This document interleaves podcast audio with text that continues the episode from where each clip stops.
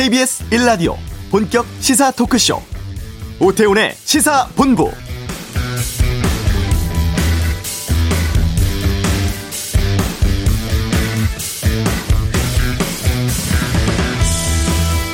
오늘 국회 법사위에서는 김호수 검찰총장 후보자에 대한 인사청문회가 열리고 있습니다. 이번 청문회 김 후보자의 정치적 중립 논란이 주요 쟁점되고 있는데요.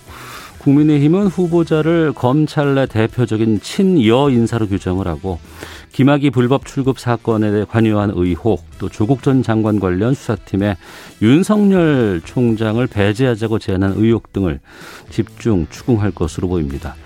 반면에 더불어민주당은 야당의 공세에 대응하기보단 자질 검증에 집중하겠다는 입장입니다. 특히 김 후보자가 이번 정부의 사실상 마지막 검찰총장이 될 수 있는 만큼 검찰 개혁을 마무리할 의지를 가졌는지에 집중하는 모양새인데요. 오태훈의 시사본부 검찰총장 후보자 인사청문회 상황 2부 뉴스 소다 시간에서 정리하는 시간 준비하겠습니다. 국민의힘 당대표 출마 후보 릴레이 인터뷰하고 있는데요. 잠시 후 이슈에서는 김은혜 의원 연결해 출마의 변 들어보는 시간 갖겠습니다. 오늘 그냥 갈 수 없잖아. 사라지는 남산 힐튼 돌아보는 호텔 정치 이런 주제로 준비를 해봤고요. 아는 경찰 군부대 부실 급식 논란 또 카드값 막으려고 전산을 조작한 NH 농협 직원들 사건 등에 대해서 짚어보는 시간 준비하겠습니다. 자, KBS 라디오 오태훈의 시사본부 지금 시작합니다. 네. 여덟 명의 후보들이 당권에 도전을 합니다. 국민의힘 오늘부터 여론조사 실시하고 아마도 내일 오후쯤이면은 예비 경선 결과 발표할 것으로 보이는데요. 어제 주호영 의원 연결을 해봤고요. 오늘은 국민의힘의 초선 김은혜 의원과 좀 말씀 나눠보도록 하겠습니다. 안녕하십니까? 안녕하십니까? 김은혜입니다. 네. 먼저 이번에 당대표 출마하게 된 계기부터 좀 말씀해 주시죠. 네. 지금 국민의힘이 사실 갈림길에 서 있습니다. 과거냐, 미래냐, 또 실패했던 기억이냐, 아니면 성공할 가능성이냐, 이제 선택을 해야 될 시점인데요. 네. 저희가 재보선에서 국민분들로부터 과분한 지지를 받았지만 음. 우왕좌왕하면서 저희가 혁신의 동력이 사라지고 그 필수 불가결한 과제, 정권 교체, 대선 승리를 위해서는 네. 이 파격적인 리더십 교체만이 살 길이라는 생각을 했는데 어. 이대로 가만히 있으면 안 되겠다는 생각이 들었고요. 예, 예. 다시 종군 기자가 된 심정으로 출마를 결심했습니다. 네, 파격적인 리더십이라고 말씀하셨는데 네. 이번에 그 SNS에 쓰신 글을 보니까 네. 김은혜는 개파 정치, 상황 정치, 대리 정치가 없다 이렇게 말씀하셨거든요. 음. 이게 어떤 의미인가요? 맞습니다. 지금 뭐 오늘도 이제 개파 논쟁이 벌어졌는데요. 네. 저는 어 정치를 시작하는 순간부터 누군가의 우산 아래에 있다는 게 물론 편안한 거는 알지만 음. 개파에 기대 본 적이 없다는 취지로 말씀을 드린 거였습니다. 네네. 네. 그래서 누구의 눈치도 보지 않고 당을 변화시킬 자신 있고 음. 또 그럴 능력이 충분하다는 의미에서 개파 정치 경험 부족 실패한 과거가 없다고 감히 말씀을 드렸던 거였고요. 네. 실패한 과거 기억을 말씀드리는 거겠죠.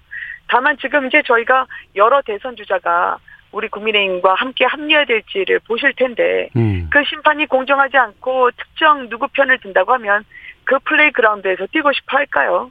그래서 저는 모처럼 국민의힘에 국민적 관심이 찾아오고 있는데 네. 이 미래를 가기 위한 전당대회를 낡은 편가리나 갈라치기로 오늘 개판 논쟁을 벌이는 건 우리가 그토록 비판하는 민주당과 차이가 없다고 생각합니다. 음. 그래서 저는 이 주자들에게 말뿐인 혁신 정신 차리라고 얘기하고 싶고요. 네네. 겉과 속이 같은 정치를 하자 그렇게 이야기하고 싶습니다.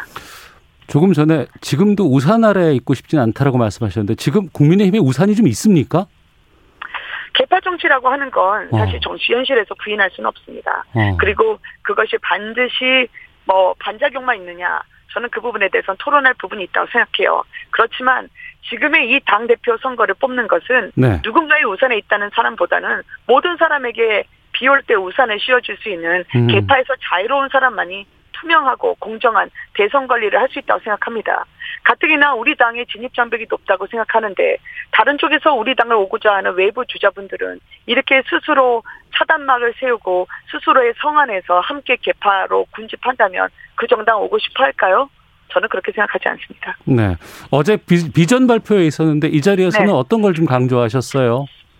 아, 예. 제가 어제 야구복을 입고 발표를 했는데요. 야구복이요? 제가, 네. 어. 아, 아, 제가 한때 어렸을 때 투수가 되고 싶었거든요. 예, 예, 예. 근데 이제 여성이 이제 뭐 프로야구든 아니면 정규 학교에 야구 선수가 된다는 건 쉽지 않았기 때문에 꿈은 포기했지만 네. 그때 간직했던 제 좌우명은 이번에 전당대회에서 한번 열정으로 펼쳐보고 싶었습니다. 어. 그러니까 끝날 때까지 끝난 게 아니다. 우리가 보통 야구 볼 때 많이 느끼잖아요. 예, 예. 그래서 제가 이 당에 그동안에 어, 선발 투수로는 라인업으로 맞지 않죠. 40대 갓 넘기고 여성의 초선이니까요. 네. 그렇지만 대표 선수로 중간 게트로 나와서 음. 한구 한구 전력 투구로 민주당을 잡겠다. 네. 그래서 어, 우리가 스스로 해야 할 일을 하면서 영입과 통합의 시너지를 내고 파격적인 리더십 교체로 우리가 정권 승리, 그러니까 즉 정권 교체로의 승리를 가져올 수 있는 그런 국민의힘의 마무리 투수로 대선 승리 구름판 되겠다 그렇게 이야기했습니다. 네, 야구복 입고 비전 발표했을 때 그 주위의 반응은 어떻게 나오던가요? 뜨겁던데요. 그래요? 알겠습니다. 아니 왜냐면 제 등번호가 21번이었거든요. 예, 예. 그게 이제 우리가 이제 지금은 기호 2번이지만 네. 내년에는 기호 1번이 되자 아. 그런 바람을 담았습니다. 아, 많은 걸 준비하셨네요 이번에. 원래 언더독은 해야 될 게 많습니다. 알겠습니다. 그 4월 7일 보궐선거에서 국민의힘이 압승을 거뒀습니다만 네. 그 이후에 분위기를 보면은 어 여기다가 펴줬더니 다 그냥 예전으로 다시 돌아가는 것 같다라는 지적들이 음. 꽤 나오고 있어요. 네. 최근의 분위기는 어떻게 보고 계십니까? 일단 성과는 네. 뭐 도로 영남당 그런 퇴행적인 언어들을 음. 전당대회에서 퇴출시킨 거라고 생각합니다. 음. 저도 그 특정 지역 출신이면 안 된다. 뭐 영남 배제론 같은 거에 대해서는 수도권 출신 의원으로서 수도권 대 영남 구도 저는 혁파해야 된다고 생각했거든요. 네. 이게 우리 당을 지역당으로 전락시키는 패착이기 때문에요. 음. 또 민주당이 놓은 프레임에 말려들 필요가 없다고 생각을 했는데 도로 영남당과 관련해서는 아까 말씀드렸던 우리가 지분을 갖고 있으면 또 사전 약속을 하고 있으면 나중에 당직 배분에 있어서 또 한 번 상황 정치가 재현이 됩니다. 네. 그런 어, 민심의 승자 독식의 과거로 다시 시계를 돌리지 않도록 자유롭게 어, 도로 한국당이라는 그 병폐 없애도록 마지막까지 제가 외치려고 합니다. 네. 김은혜 의원도 그렇고 또 함께 출마를 네. 한뭐 김웅 의원이라든가 이준석 전 최고위원처럼 지금 네. 초선 의원들을 중심으로 신진 세력들을 중심으로 상당한 지지가 좀 이어지고 있는 모양새가 보입니다. 여론조사에도 상당히 좀 반영이 되는 것 같은데 또 하지만 또 한편으로는 이게 반짝 관심을 끌 수는 있겠지만 전통적인 지지층으로부터 계속 지지를 받을 수 있을까라는 궁금증도 드는데 이 부분에 대해서는 어떻게 말씀하시겠습니까? 저는 이 당대표 선거가 네. 선수가 높으냐 낮으냐 아니면은 어 진입하는 시기가 언제였냐를 가릴 수 없다고 생각해요. 어. 오로지 당을 어떻게 변화시켜서 대선 승리를 가져오는 비전과 능력을 갖고 있느냐 네. 그걸로만 판단돼야 된다고 생각하거든요. 네. 물론 바뀌지 않으면 살지 않는다. 그 바람은 국민뿐만 아니라 당원 여러분들께서도 함께 품고 있기 때문에 저는 당신과 민심이 분리돼 있다고 생각하지 않습니다. 어. 그래서 미풍이 였지만 저도 2주 전에는 여론조사에 순위에도 들어가지 않았었어요. 네. 물론 그때 제가 선언도 하지 못한 상태였지만 어제 여론조사에서 4위까지 치고 올라간 결과가 발표돼서 네. 저는 이제 변화에 대한 혁신에 대한 그리고 우리 당 안에서 열심히 노력하고 고생하신 분들 당원분들에 대해서는 사실 아쉬울 때만 부탁드리고 다음에 좀 편해지면 그분들을 소외시키는 그런 냉정함과 매정함이 있었거든요. 네. 그런 분들을 모두 품으면서 정말 실력이 있는 분들에게 당당하게 보상해 줄 수 있고 또 함께 품을 수 있는 원팀 스피릿으로 저는 갈 수 있는 책임과 헌신, 보수가 갖고 있던 우리의 고유한 아름다움을 지킬 수 있는 그 적임자라고 감히 말씀드리고 싶습니다. 네. 그러면 또 한편으로는 2030이라든가 아니면 변화를 좀 갈망하는 젊은 사람들이 국민의힘에 관심을 갖는 이유는 뭐라고 보세요? 국민의힘이 이제 그들의 소리를 이제야 듣고 있기 때문이라 생각합니다. 저는 매력 정당이 돼야 된다고 생각했는데요. 네. 매력 자본이라는 첫 출발점은 듣는 거에서 시작됩니다. 음. 그렇지만 우리는 그동안 2030 세대에 대해서 듣는 척하지 듣지 않았거든요. 네. 그래서 저희의 귀를 열고 먼저 그들에게 다가가는 것, 그 첫 출발 스타트를 끊었기 때문에 이제 그분들도 저희에게 함께 할 수 있을까 고민하기 시작하신 것 같아요. 네. 그런데 이게 또 한편으로는 좀 뭔가 경쟁하는 것처럼 아니면 대립각을 세우는 모양새로 비춰지다 보니까 이게 화합이 잘 될 것인가라는 궁금증들도 있고 또 좀 날선 단어들이 좀 비유돼서 나오는 경우가 꽤 있었습니다. 뭐 뒷산 등산 얘기도 나오고 자동차 얘기, 스포츠카, 전기차 얘기도 나오는데 이 부분은 어떨까요? 저는 이번 전당대회는 우리 당의 명운을 가르는 선거이기 때문에 네네. 서로의 다른 이해나 아니면 의견에 대해서는 더 치열한 논쟁을 해도 된다고 생각을 합니다. 음. 국민 여러분들께서 판단하실 수 있는 그 근거를 열어드려야지 저희 당이 더더욱 개방을 하고 국민 앞에 있는 계기가 있다고 생각하기 때문에요. 네네. 물론 이제 선배분들의 그 무게감이 있어서 오늘 같은 저와 같은 후배의 미래가 함께 펼쳐진다고 생각을 하긴 하는데 네. 그분들하고 사감이 있어서가 아니고요. 네. 시대가 요구하는 정신이나 그거는 그때와 지금은 좀 다르다는 취지에서 한 거였고요. 음. 그리고 서로 이렇게 어, 겉으로는 치고받는 것처럼 하더라도 뒤로는 서로 만나 뵈면서 아이고 그게 그렇게 됐습니다라고 이렇게 쑥스럽게 악수하고 그래요. 어, 뒤끝은 없어요? 아 그럼요. 저만 그렇게 생각하나요? 아, 알겠습니다. 그 이번에 예비 경선은 당원 50, 여론조사 52 비율이고 네. 8명 가운데 5명을 이제 컷오프를 하고 근데 본 경선은 당원 70대 일반 여론조사 30의 비중이 있잖아요. 이건 이제 네. 당원 당규에 이제 적시된 내용인데 네. 본 경선에서도 이 신진 세력들의 돌풍 계속 이어질까라는 궁금증이 있습니다. 여기에 대해서는 어떻게 전망하고 계세요? 저는 이 돌풍이 미풍이 될 거라고 생각하지 않습니다. 어. 저는 이 돌풍이 이번 우리 전당대회뿐만 아니라 네. 앞으로 대선 주자를 뽑고 다가오는 대선에서도 분명히 큰 화두가 될 거라고 생각을 해요. 음. 제가 그 이제 본의 아니게 차 얘기를 하다가 제 차가 카니발이라는 걸 덜컥 말씀드리는 계기가 됐는데요. 네.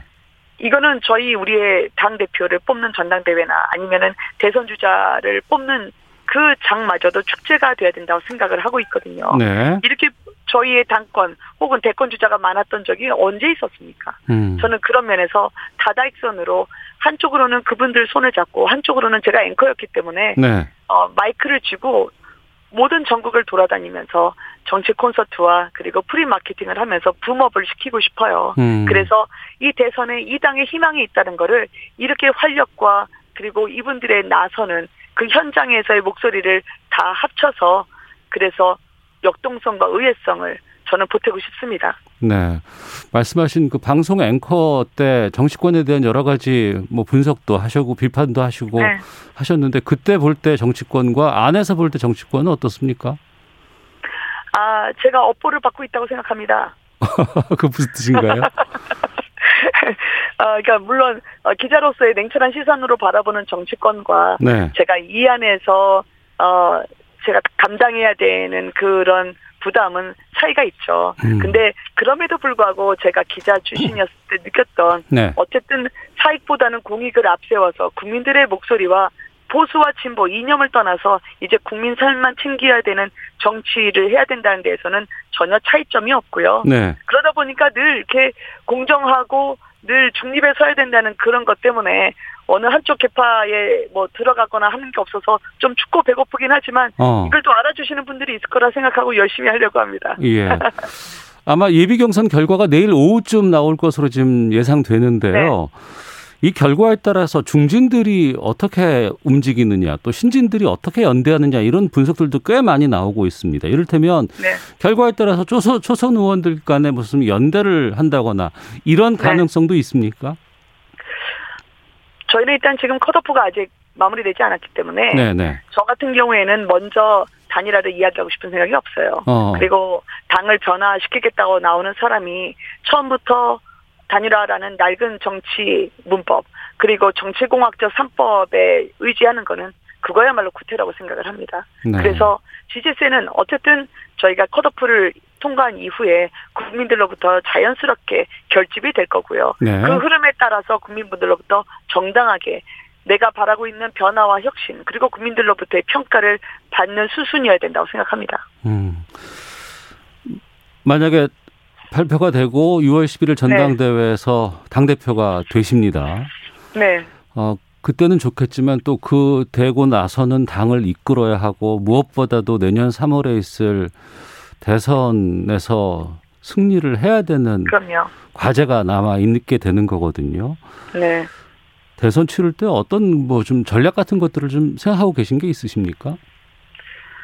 어, 일단 저희 대선에서는 저는 오픈 프라이머리를 통해서 저희 주자를 뽑으려고 합니다. 네. 그래서 어, 국민들에게 우리 당을 개방해야 된다는 거죠. 음. 저는 어려울수록 우리의 진입 장벽은 낮춰야 된다고 생각하고요. 예, 예. 그리고 바깥에서 오신 분 안에 계셨던 분들이 함께 어. 그 링에 올라서 국민 여러분들 앞에 잔치와 같은 그런 경선을 선보여야 된다고 생각을 하고요. 예. 일단 제가 만약에 대표가 된다면 그 다음 신문 일면에서 송영길 대표와 제가 함께 있는 모습은 그야말로 파격이 아닐까요? 어. 헤드라인에는 국민의 힘이 파격과 변화를 선택했다. 그리고 변화를 위해서 몸부림치는 저희의 노력을 보여줄 수 있는 단적인 좋은 사진이 될 거라고 생각을 합니다. 네. 그래서 특히 어 변화 욕구는 충족시켜야 되고요. 음. 또 국민 여러분들이 그렇게 바라고 계시니까요. 네. 또 안정적인 리더십까지 기대할 수 있는 인물로 저는 제 모토가 준비된 미래입니다. 음. 그래서 예전에 제가 상품백화점이 무너졌을 때 그 지하에 무작정 건물 속으로 들어가서 설계도를 가져왔었거든요. 네. 그때 절박한 심정으로 서 있습니다. 그래서 정치가 무너지고 또 국민들의 삶이 허물어지고 있기 때문에 또다시 어둠 속으로 들어가려고 하는데 저는 지금 유권자분들이나 또 당원분들, 국민 여러분들께서 제 빛이 되어 주시기를 간절히 바라죠. 네. 어, 변화를 갈망하기 때문에 관심을 갖고 있고 또 젊은 사람들이 아, 어, 기존의 정치인과 좀 다를 것이다라는 기대는 있습니다. 네. 하지만 이게 대선이라는 것은 여러 가지 경험도 네. 있어야 되고 다양한 욕구들 욕망들을 아우르고 한 길로 맞습니다. 나중에 결과를 내야 되는데 이걸 그 신진 세력들이 할 수 있을 거라는 걱정들도 꽤 있을 것 같은데 여기에 대해서는 어떻게 말씀하시겠습니까? 저는 신진 주자들에 비해서는 감히 제가 말씀드리고 싶은 부분이 있어요. 예, 예. 기자 때 그리고 이제 9시 뉴스데스크 앵커에 이어서 제가 청와대 대변인으로서 어. 늘 더 나은 대한민국을 위한 선택이 어떤 지점을 향해 있었느냐 고민을 했었습니다. 신진들과 비교해 봤을 때 김은혜는 경험이 훨씬 더 많다라고 말씀하시네요. 네, 기업인으로서도 저는 어. 조직 운영에 있어서의 훈련을 받은 사람이라고 생각을 하고요. 예. 동고동락하는 사람들을 위해서 무엇이 가장 조직을 위해서 나은 결정이냐라는 그 훈련을 받은 사람으로서는 저희가 정치적 대응 능력이나 아니면 조직 운영의 경험에 있어서는 연마가 됐다고 감히 말씀드리고 싶습니다. 음. 따라서 아주 복잡한 고차 방정식을 풀어야 되는 이 대선 주자의 전국에 있어서는 저같이 변화와 혁신을 주장하면서도 그 안에서 통합을 아우를 수 있는 능력, 조정 능력은 감히 제가 겸비하고 있기 때문에 그래서 적임자로 봐주시기를 바라고 요청드리는 거죠. 네.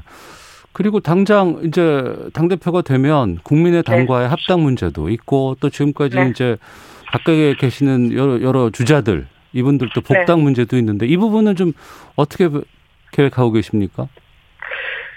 저는 일단 통합이라고 할 때는 네. 합당이나 어, 합당은 사실 원칙 있는 통합으로 우리의 통합이 대선 승리를 위해서 부합하느냐라는 그 기준을 세워야 하겠지만요. 네네. 미리부터 선을 그어놓고 있지 않습니다. 음. 저는 안철수 대표뿐만 아니라 윤석열 총장 그리고 김동연 시장 그리고 최재형 감사원장까지 우리가 함께 힘을 모아서 무조건 1대1의 민주당과의 단일 승부를 벌여야 된다고 생각하고요. 예, 예. 그렇게 그분들과 함께 어, 시너지가 날 수 있도록 우리 당을 매력적인 정당으로 바꾸겠다는 약속을 드리고 있어요. 음. 일명 황골 탈퇴 프로그램인데요. 네. 아직도 너무 기득권과 가진 분들을 위한 정당이 아니냐라는 얘기가 있거든요. 예. 그렇지만 저희가 보다 청년들에 대한 일자리 그리고 청년들에 대한 우리의 책임을 미래를 키우는 그 정당으로 그분들과 함께 할 수 있도록 혁신한다면 그분들도 저희들도 좋은 위민 게임이 될 거라고 생각합니다. 네, 알겠습니다.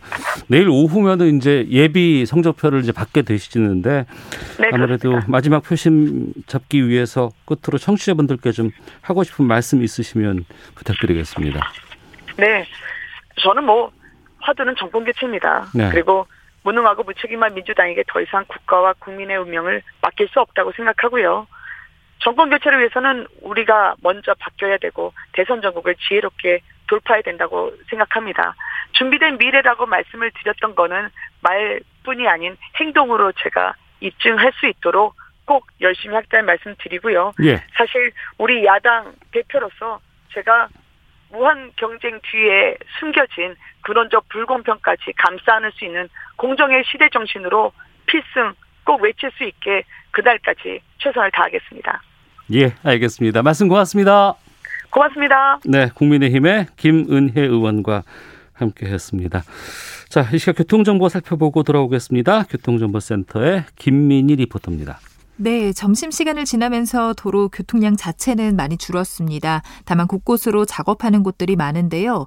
남해 제2지선 김해 쪽으로 장유 부근 2, 3차로에서는 장애물을 처리하고 있습니다. 경인고속도로에서는 인천 쪽으로 오늘도 부평 부근에서 작업을 하고 있는데요. 뒤로 인천 요금소부터 정체 심합니다. 서울 양양고속도로 양양 쪽으로 화도 부근에서도 역시 작업을 하고 있어서 남양조금소부터 극심한 정체입니다. 영동고속도로 강릉 쪽으로는 서창분기 분기점 부근과 더 가서는 용인에서 양지터널 사이로 정체고요. 이후 둔내 나들목 일대로는 작업 여파받아 차량들 속도 줄여 지납니다. 서울시내 올림픽대로 하남 쪽으로는 노량진 수산시장부터 영동대교 사이로 여전히 긴 정체 이어지고 있는데요. 이 사이 한강대교 부근 4차로에는 고장난 차가 서 있고요. 이후 영동대교 부근에서 있었던 사고는 처리 작업이 마무리됐습니다. KBS 교통정보센터였습니다.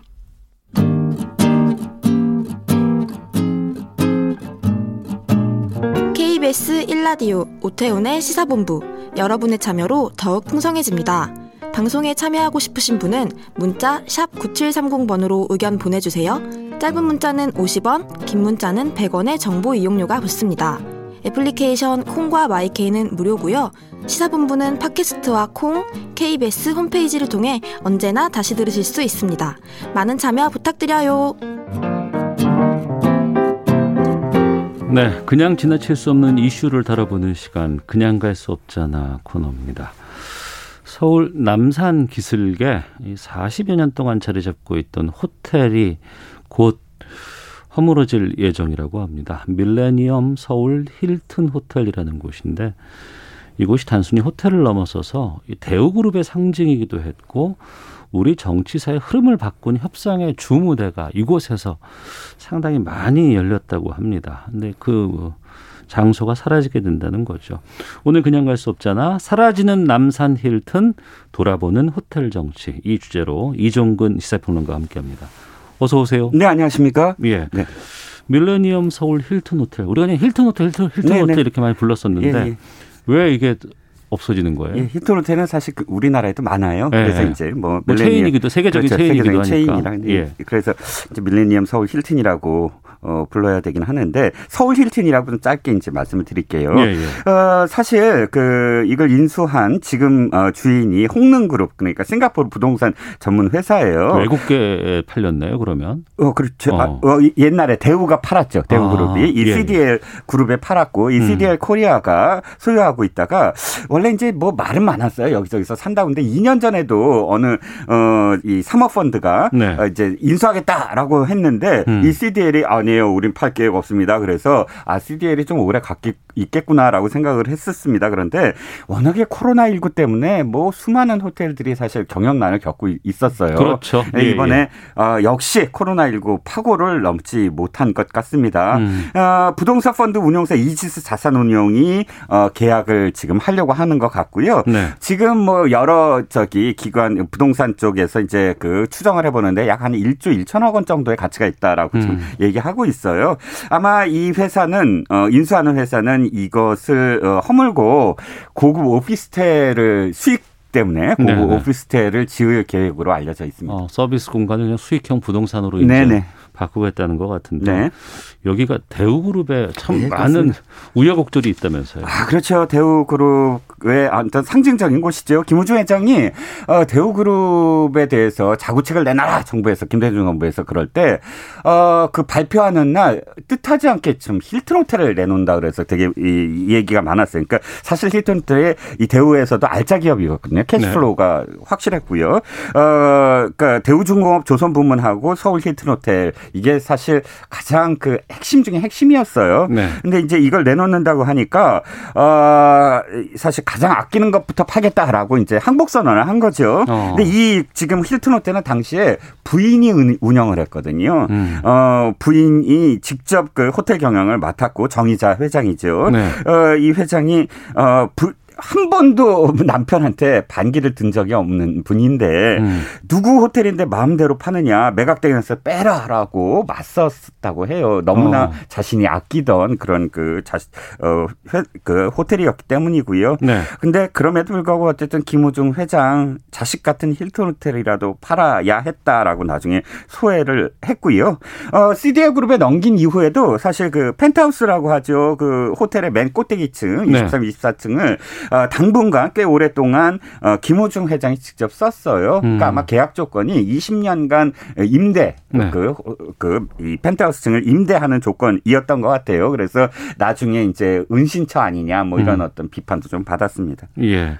그런 뭐 대우와의 관계도 있지만 정치 역사로 비교해 봤을 때 상당히 이 호텔이 의미가 있는 공간이라는 건 어떤 이유인 거예요? 아, 그게, 그게요. 정말 뭐 사실 의미를 부여하자면 이겁니다. 대한민국 헌정사에 평화적 정권 교체. 지금 정권 교체가 그렇게 의미 없잖아요. 정권 교체 다 되고 있지만 어, 평화적 정권 교체가 이루어진다는 건 이 나라가 민주주의 국가이 아니냐의 가장 첫 그 이 단초거든요. 네. 근데 그 50년 만에 최초로 수평적 정권 교체가 이루어진 것이 바로 김대중 대통령으로의 그 정권 교체였어요. 김영삼 대통령에서 대, 예.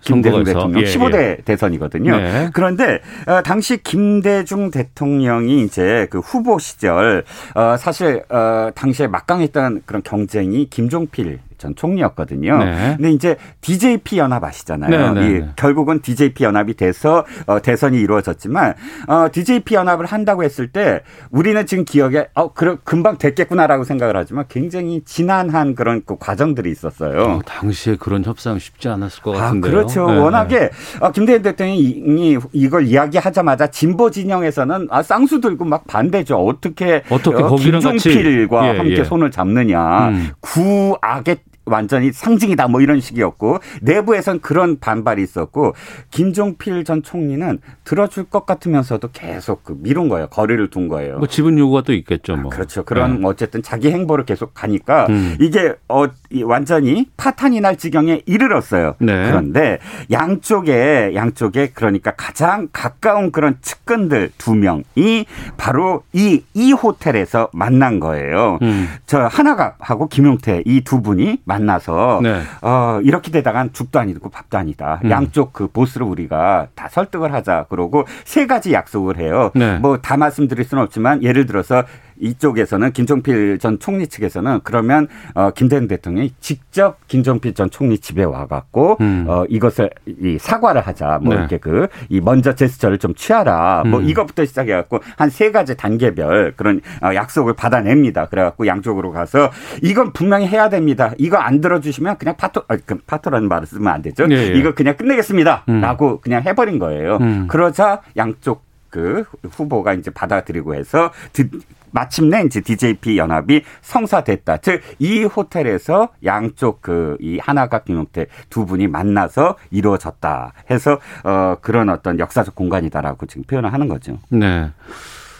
그런데 굴욕적인 협상도 여기서 있었다면서요? 그렇죠. 아까 비슷한 제가 시기네요, 보니까. 예, 예. 네. 한강옥, 김용환 예. 두 분이었습니다. 제가 하나가 뭐 김용태 네. 두 분을 말씀드렸는데 이름이 좀 바뀌었고요. 예. 자, 굴욕적인 협상은 이거예요. 그 IMF입니다. IMF 협상이 어. 바로 이, 이 호텔에서 계속 진행이 돼요. 당시에 그 IMF 협상을 하러 왔, 하러 갔던 경제 관료들을 제가 사석에서 나중에 만났는데 네. 이런 일화를 하더라고요. 호텔을 딱 오라고 그래서 딱 가면 어. 문을 딱 열면 네. 발만 보인대요. 즉 책상 위에 발을 딱 얹어놓고 어. 이렇게 기대서 아, 니네 왔니? 뭐 이런 식으로 이런 식이래요. 그러니까 아. 기선을 완전히 제압당하는 그게 참 굴욕적인 게 한두 가지가 아니었는데 네. 예를 들자면 그 다음 요구가 당신들의 은행 거래들 다 갖고 와. 음. 그건 그 안에 있는 모든 한국은행이라든지 뭐, 뭐 부터 시작해서 시중은행의 거래 안에 여러 가지 이야기들이 있잖아요. 네, 근데 네. 그것들을 다 갖고 와라든지 뭐 그런 식의 어떤 좀 굴욕적인 곳이 음. 여기에서 이루어졌는데 뭐 여러 가지 이야기가 있지만 예를 들어서 뭐 그때 당시에 이제 립턴 재무부 차관도 처음에 오자마자 힐튼 호텔에서 묵었거든요. 네. 근데 어 이게 IMF와 미국은 다른 거잖아요. 기관도 음, 그렇죠. 다르고. 네. 그러니까 우리 쪽에서 요구를 했어요. 아니 왜 힐튼에서 묵어? 다른 데서 묵어라. 너니까 아, 여기 같이 있다가 같이 있다는 건 IMF에 압력 집어넣을 거지 뭐 이런 식으로 해서 뭐 분리를 했다든지. 그러니까 힐튼 호텔이 워낙 그런 상징이다라는 음. 그 이야기고요. 어, 결국은 뭐 캉드시 총재, IMF 총재도 어, 힐튼 호텔에서 묵었어요. 네. 뭐 그때 당시에 이제 대통령 면담 뭐 이런 일정을 딱 제시하니까 난 지금 협상하러 왔지 뭐 그런 일정 필요 없어. 그러고 음. 바로 그날로 이제 어 여러 가지 어떤 요구들 첫 번째 요구가 어 김영삼 대통령 말고 다른 후보들 뭐 김대중 후보, 이인재 후보, 대통령 후보들도 다 각서 써와 뭐 네. 뭐 이런 식의 어떤 요구를 했던 바로 좀 굴욕적인 그런 그런 장소였습니다. 예, 이현정님이 평생 보던 힐튼 호텔이 사라진다니 정말 섭섭하네요. 사하나오공님 힐튼에서 아르바이트도 했었습니다. 정치인들, 예술인들 모이는 행사 땐 정말 바빴는데요. 사라진다니 아쉽습니다라는 의견도 주셨는데 이 정치인들 간에 이렇게 아니면 뭐 국제적인 중요한 협상 같은 것들이 왜 이런 꼭 호텔에서 꼭 이루어지는 건가요? 아무 뭐 호텔에서 유명 유명한 어떤 그런 회담들, 세계적인 회담들도 다 어, 어, 호텔에서 이루어지니까 그걸 꼭 나쁘다고 볼 수는 없는데 음. 그러나 외국과 우리가 다른 건 우리가 좀 밀실 정치가 많이 이루어졌었어요. 네. 그러니까 군사 정권부터 사실 처음에는 요정 정치라고 해서 음. 일제 시대의 그 유물이 계속 이어져 왔었고 뭐 아시다시피 이제 뭐 세 곳의 유명 요정이 있었죠. 성북동에.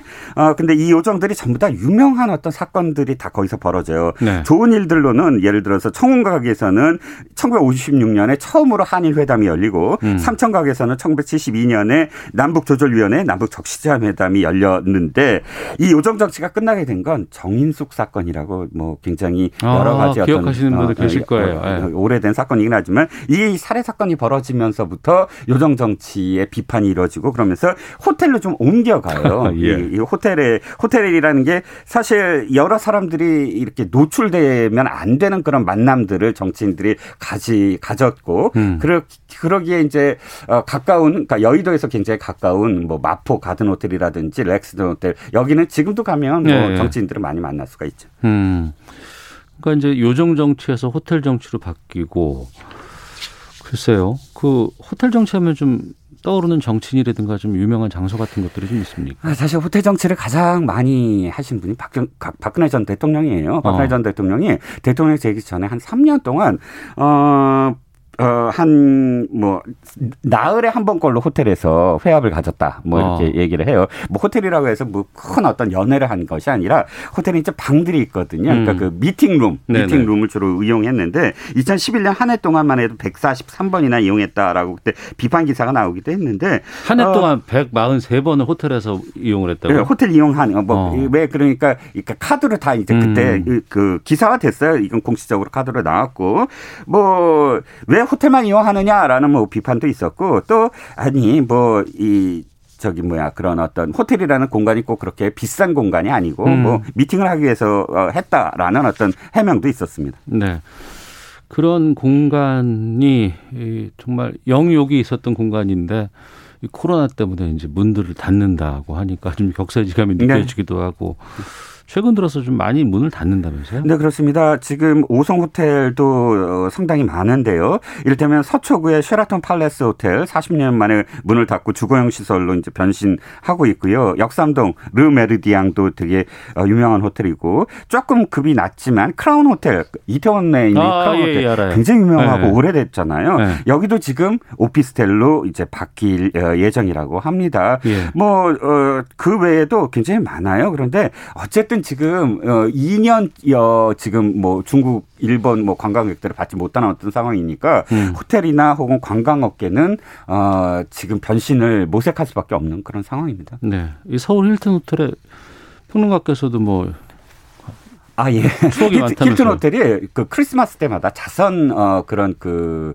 행사를 여는데 네. 어, 로비에 가면 어마어마한 크게 동화 마을을 만들어서 네. 기차 기차들을 거기에 장난감 아, 기차를 네. 갖다 놔요. 그래서 딸하고 굉장히 오랫동안 어, 어린 딸을 데리고 갔던 추억이 있는 곳이라 어. 아마 없어지면 전 가, 지, 지날 때마다 그 어, 아이의 웃음과 캐럴성이 떠오를 것 같아요. 알겠습니다. 예. 자 이정근 평론가 함께했습니다. 고맙습니다. 네 감사합니다. 잠시 2부 아는 경찰 준비돼 있고 뉴스 쏘다 김호수 총장 후보자 청문회 정리해 보겠습니다. 2부로 가겠습니다.